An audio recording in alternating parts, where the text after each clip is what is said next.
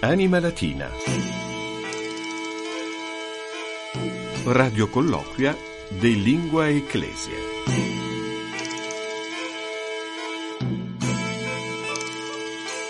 Anima Latina, non cazziam inundis, icest Fabius Colagrande ex frequensis stationis radiofonice vaticane. Salvete, ben trovati all'ascolto di una nuova puntata, la 122esima del nostro Vademecum dedicato ai cultori della lingua latina, un programma radiofonico settimanale sui generis et ante litteram per rinfrescare la nostra grammatica latina e reimparare a maneggiare agevolmente la lingua ufficiale della Chiesa, ma soprattutto per ridare radici attraverso la cultura classica, la nostra cultura appunto, la nostra fede, per poter guardare con più saggezza al nostro futuro. E io saluto subito la mia collega che è condicio sine qua non per la conduzione di questo programma. Sono tre nomi, ma in realtà è una persona sola, Maria Milvia Morciano. Salutem plurimam. Grazie Maria, ben trovata insieme a te con molto piacere e visto che siamo nella prima parte del nostro programma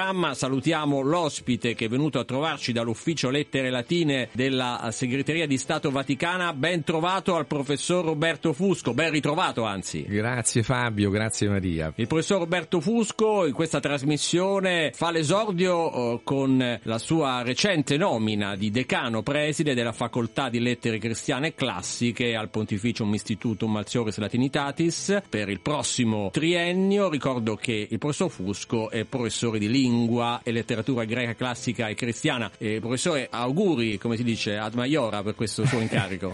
Penso che più Maiora di così si muore. Eh. Quindi un, una, bella una, bella responsabilità. Eh beh, sì, sì, sì, veramente una bella sfida di questi tempi. Diciamo, gestire una facoltà di lettere non è proprio una passeggiata, però ci proveremo. E tra l'altro lei prende il testimone da un altro nostro amico, il padre Miran Sajovic, Don Miran, che spesso che è ai nostri microfoni. Sì. E quindi insomma l'aspetta un triennio di lavoro, ha già delle idee? Beh, idee sono tante, eh. bisogna poi come amministratori fare i conti un po' con... Anche perché poi continua la sua attività di docente. Certo, certo, mm. l'attività quella continua sempre, diciamo il preside credo che abbia una funzione anche un po' rappresentativa e un po' relativamente di gestione del dialogo per riflettere un pochettino su quelli che possono essere degli orientamenti, delle sperimentazioni future. Insomma, l'obiettivo è migliorare sempre le cose, no? Allora, il professor Fusco naturalmente però ha anche un altro onore, onere, cioè quello di lavorare per l'ufficio Lettere Latine che produce i tweet in lingua latina di Papa Francesco, tra le tante altre cose. Quindi andiamo sull'account Twitter chiocciola pontifex trattino basso LN che ha più di un milione di sectatores o followers e troviamo un tweet dello scorso 15 giugno.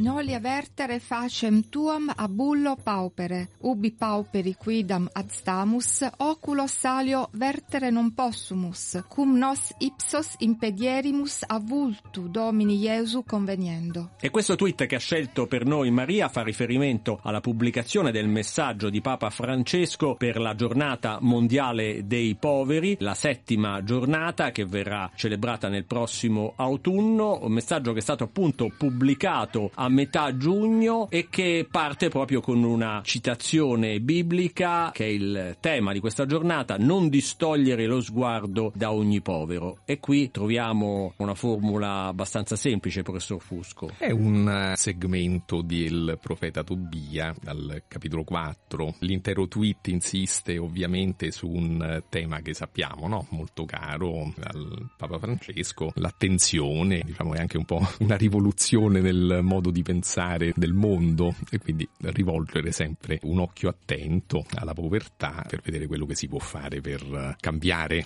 un po' le cose. Il problema della povertà, come vediamo, è sempre più urgente. Partiamo con noli, noli avertere, cioè non, non distogliere. Non distogliere. Eh, questo è il famigerato eh. eh imperativo negativo eh, in latino, quando diciamo che si può avere anche una dicitura differente, però si usa il verbo non volere, seguito dall'interno all'infinito per dare un comando, quello che noi esprimiamo con il non più l'infinito, no? Non fare questo. Poi abbiamo quando siamo davanti a un povero non possiamo voltare lo sguardo altrove, ubi, pauperi, quidam, che sarebbe... È il dativo del pronome quidam, ah. a un qualche povero. Ah sì, ah, ecco, ecco, quando stiamo davanti a un qualche sì. povero, gli occhi eh, ali o vertere non possumo, non possiamo sì. guardare eh, altrove. Oculos, ecco, è una figura retorica ah. in realtà, cioè una mm, metonimia che viene utilizzata proprio per indicare lo sguardo. Si potrebbe usare la parola conspectus forse, mm. però è molto più classica e molto più rinomato. Eh? Ogni volta che anche la letteratura classica utilizza il termine oculus si può riferire sia all'oggetto letteralmente, ma anche alla funzione che l'oggetto svolge. Perché impediremo a noi stessi di incontrare il volto del Signore Gesù, che conveniendo poi... è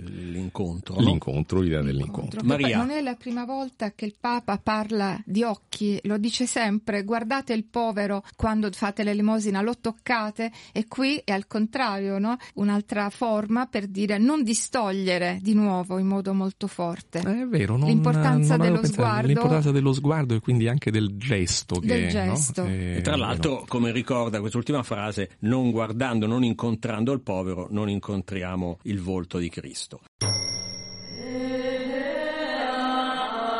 Passiamo adesso alla rubrica dei neologismi che come sempre andiamo a trovare nel lexicon recentis latinitatis ideato dall'abate Egger. E, e Maria ha scelto due neologismi, diciamo così, due parole latine che rimandano in qualche modo alla bellezza femminile perché troviamo la traduzione di ciondolo, bulla e poi di orecchini. Inaures. Certo, bulla per ciondolo, bulla fa pensare, a parte a una ragazza che, che è un po' vessa dei compagni di classe, no? però quella è, è, una sciocchezza, dico io, però bulla fa pensare anche alla bolla, no? In realtà il vocabolo primariamente indica quello che ci aspetterebbe in italiano, una bolla, mm. anche la bolla di sapone, no? Ah, sì.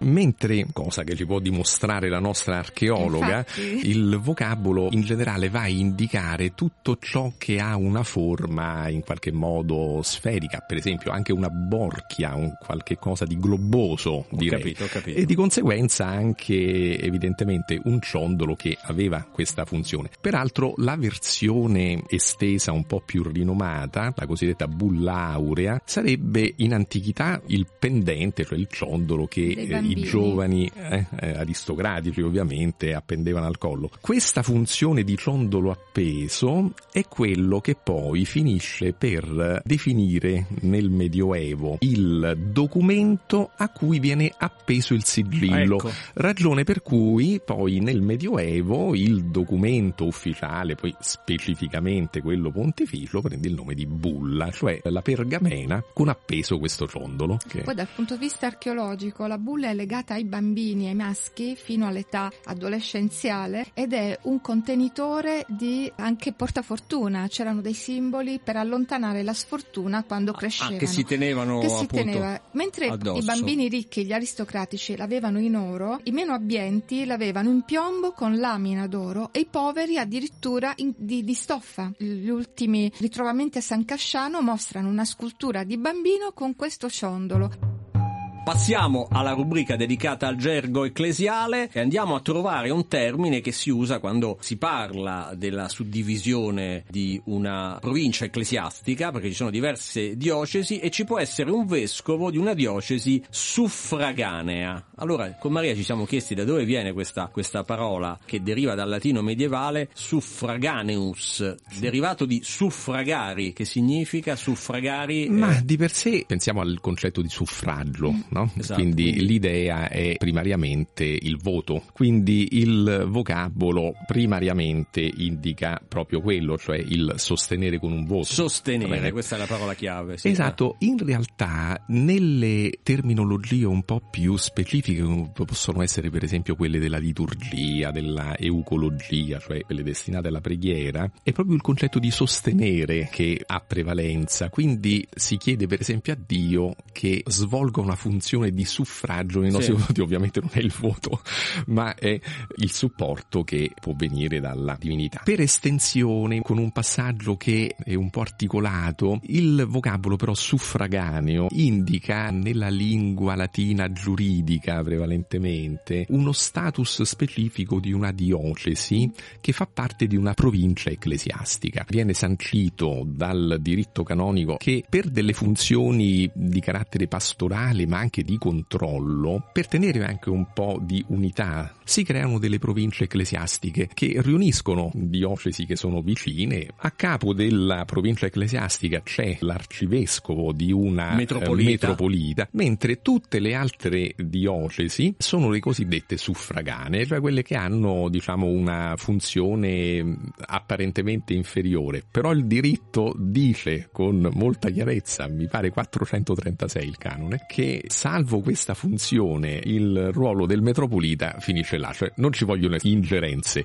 Mentre chiudiamo eh, a proposito di espressioni, proverbi e modi di dire con eh, un acronimo strafamoso, ma che forse in Anima Latina non abbiamo mai esaminato, ma Maria giustamente mi ha detto ma perché non parliamo di SPQR? Senatus Populusque Romanus. Che secondo Asterix e Obelix invece significa sono pazzi questi romani, no? Certo, ma io pensavo che fosse quello. esatto.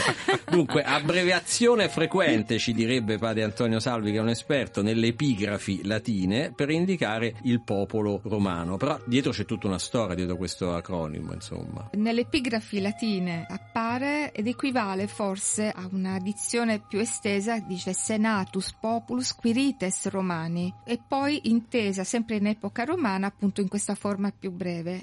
Quindi forma... il Senato e il popolo romano. Il popolo romano. Quindi la formula estesa o abbreviata si trova in quasi tutte le iscrizioni monumentali. Torna anche nel Medioevo, nel XII secolo, ma noi la troviamo ancora oggi. Sì, sui nostri tombini, tombini ovviamente.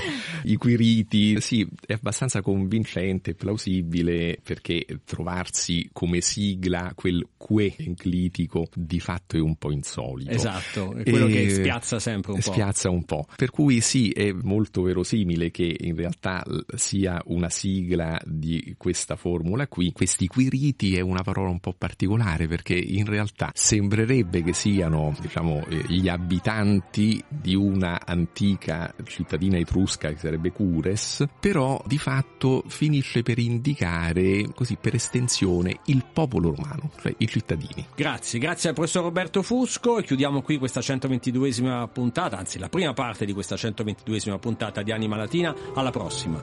Io mi ricordo quattro ragazzi con la chitarra un pianoforte sulla spalla. La mula! Come di Roma, la vita non disprezza, questa notte ancora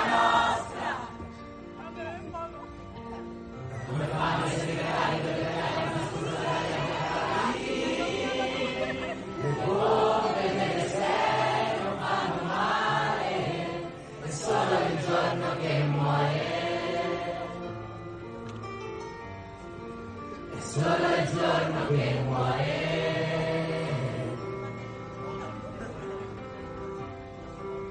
Gli esami sono vicini e tu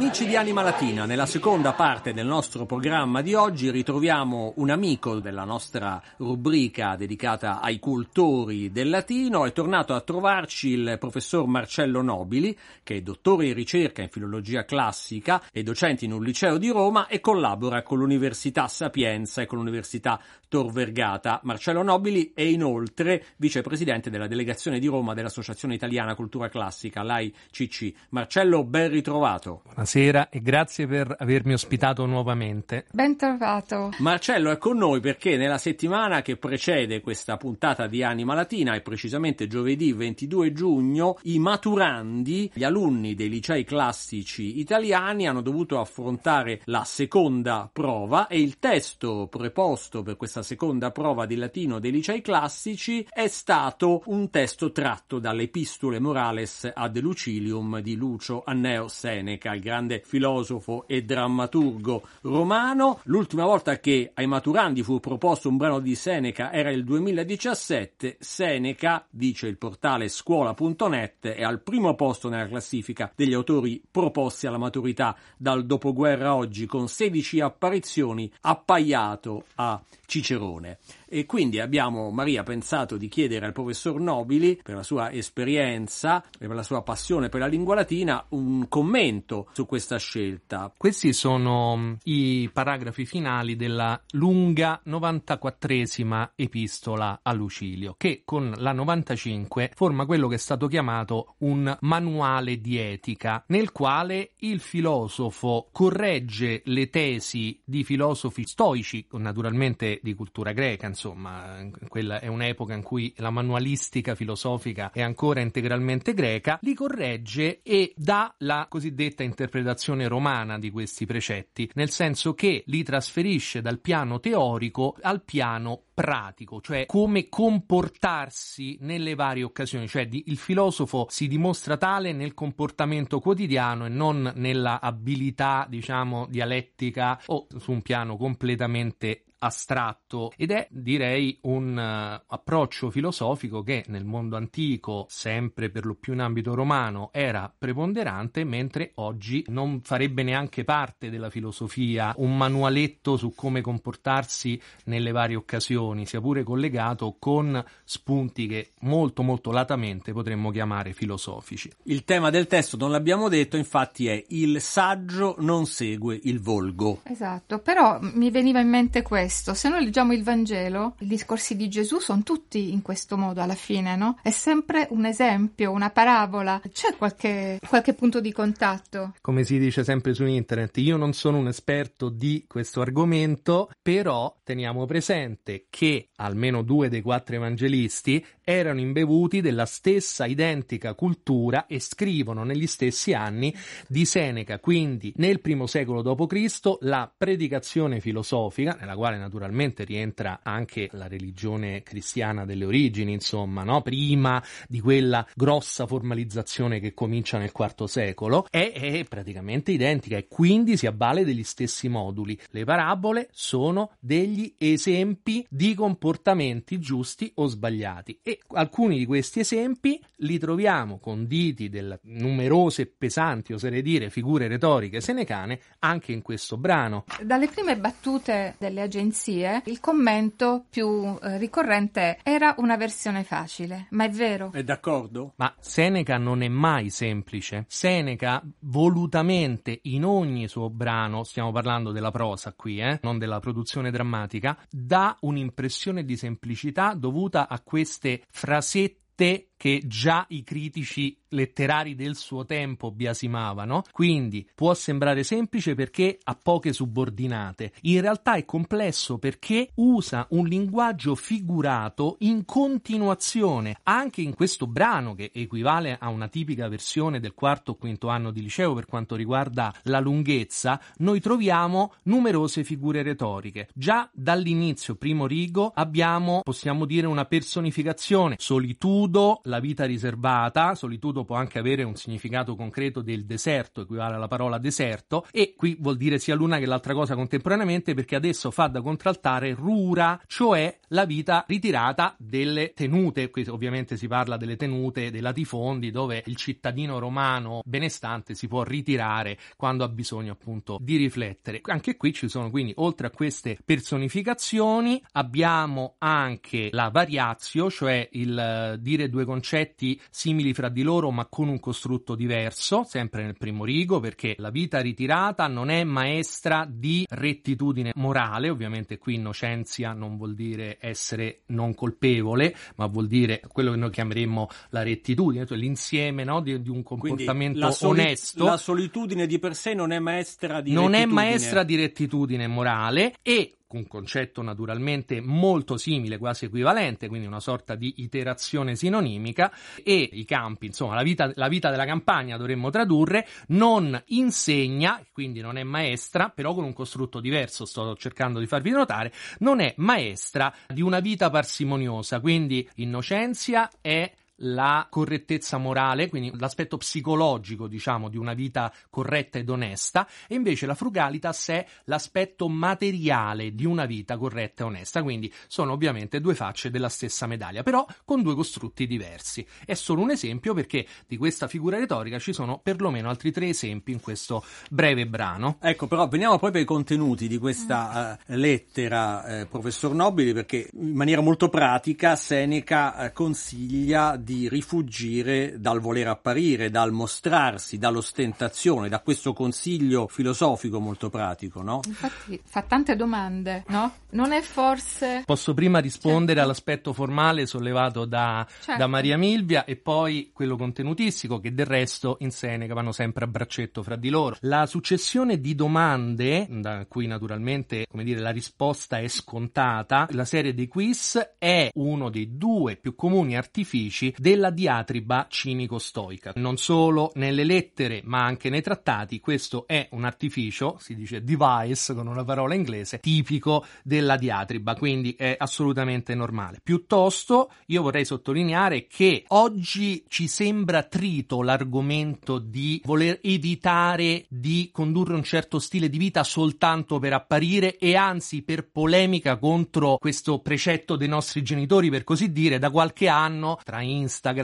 e il mondo dei social media, naturalmente si tende appunto come reazione a questi precetti che ci sembrano dei nostri nonni o dei nostri genitori a rivendicare i valori dell'apparire. All'epoca di Seneca invece questo suonava come un discorso piuttosto fresco, voglio dire, non trito. Del resto la nostra cultura cristiana è basata sulle letture che Girolamo e Agostino facevano di Seneca. Vi ricordo anche il carteggio apocrifo di Seneca e San Paolo, che non è mai esistito, ma è stato studiato come fosse realistico fino al tardo Cinquecento. Insomma, Seneca, maestro della cultura europea occidentale per varie strade, incluso quello della sua traspirazione nella cultura cristiana. All'epoca di Seneca si assiste invece a una rivalutazione del lusso, il lusso come valore in se stesso e come naturalmente mezzo e fine dell'attività politica. Dai tempi della seconda guerra punica che portò a Roma ingenti ricchezze era nato il dibattito.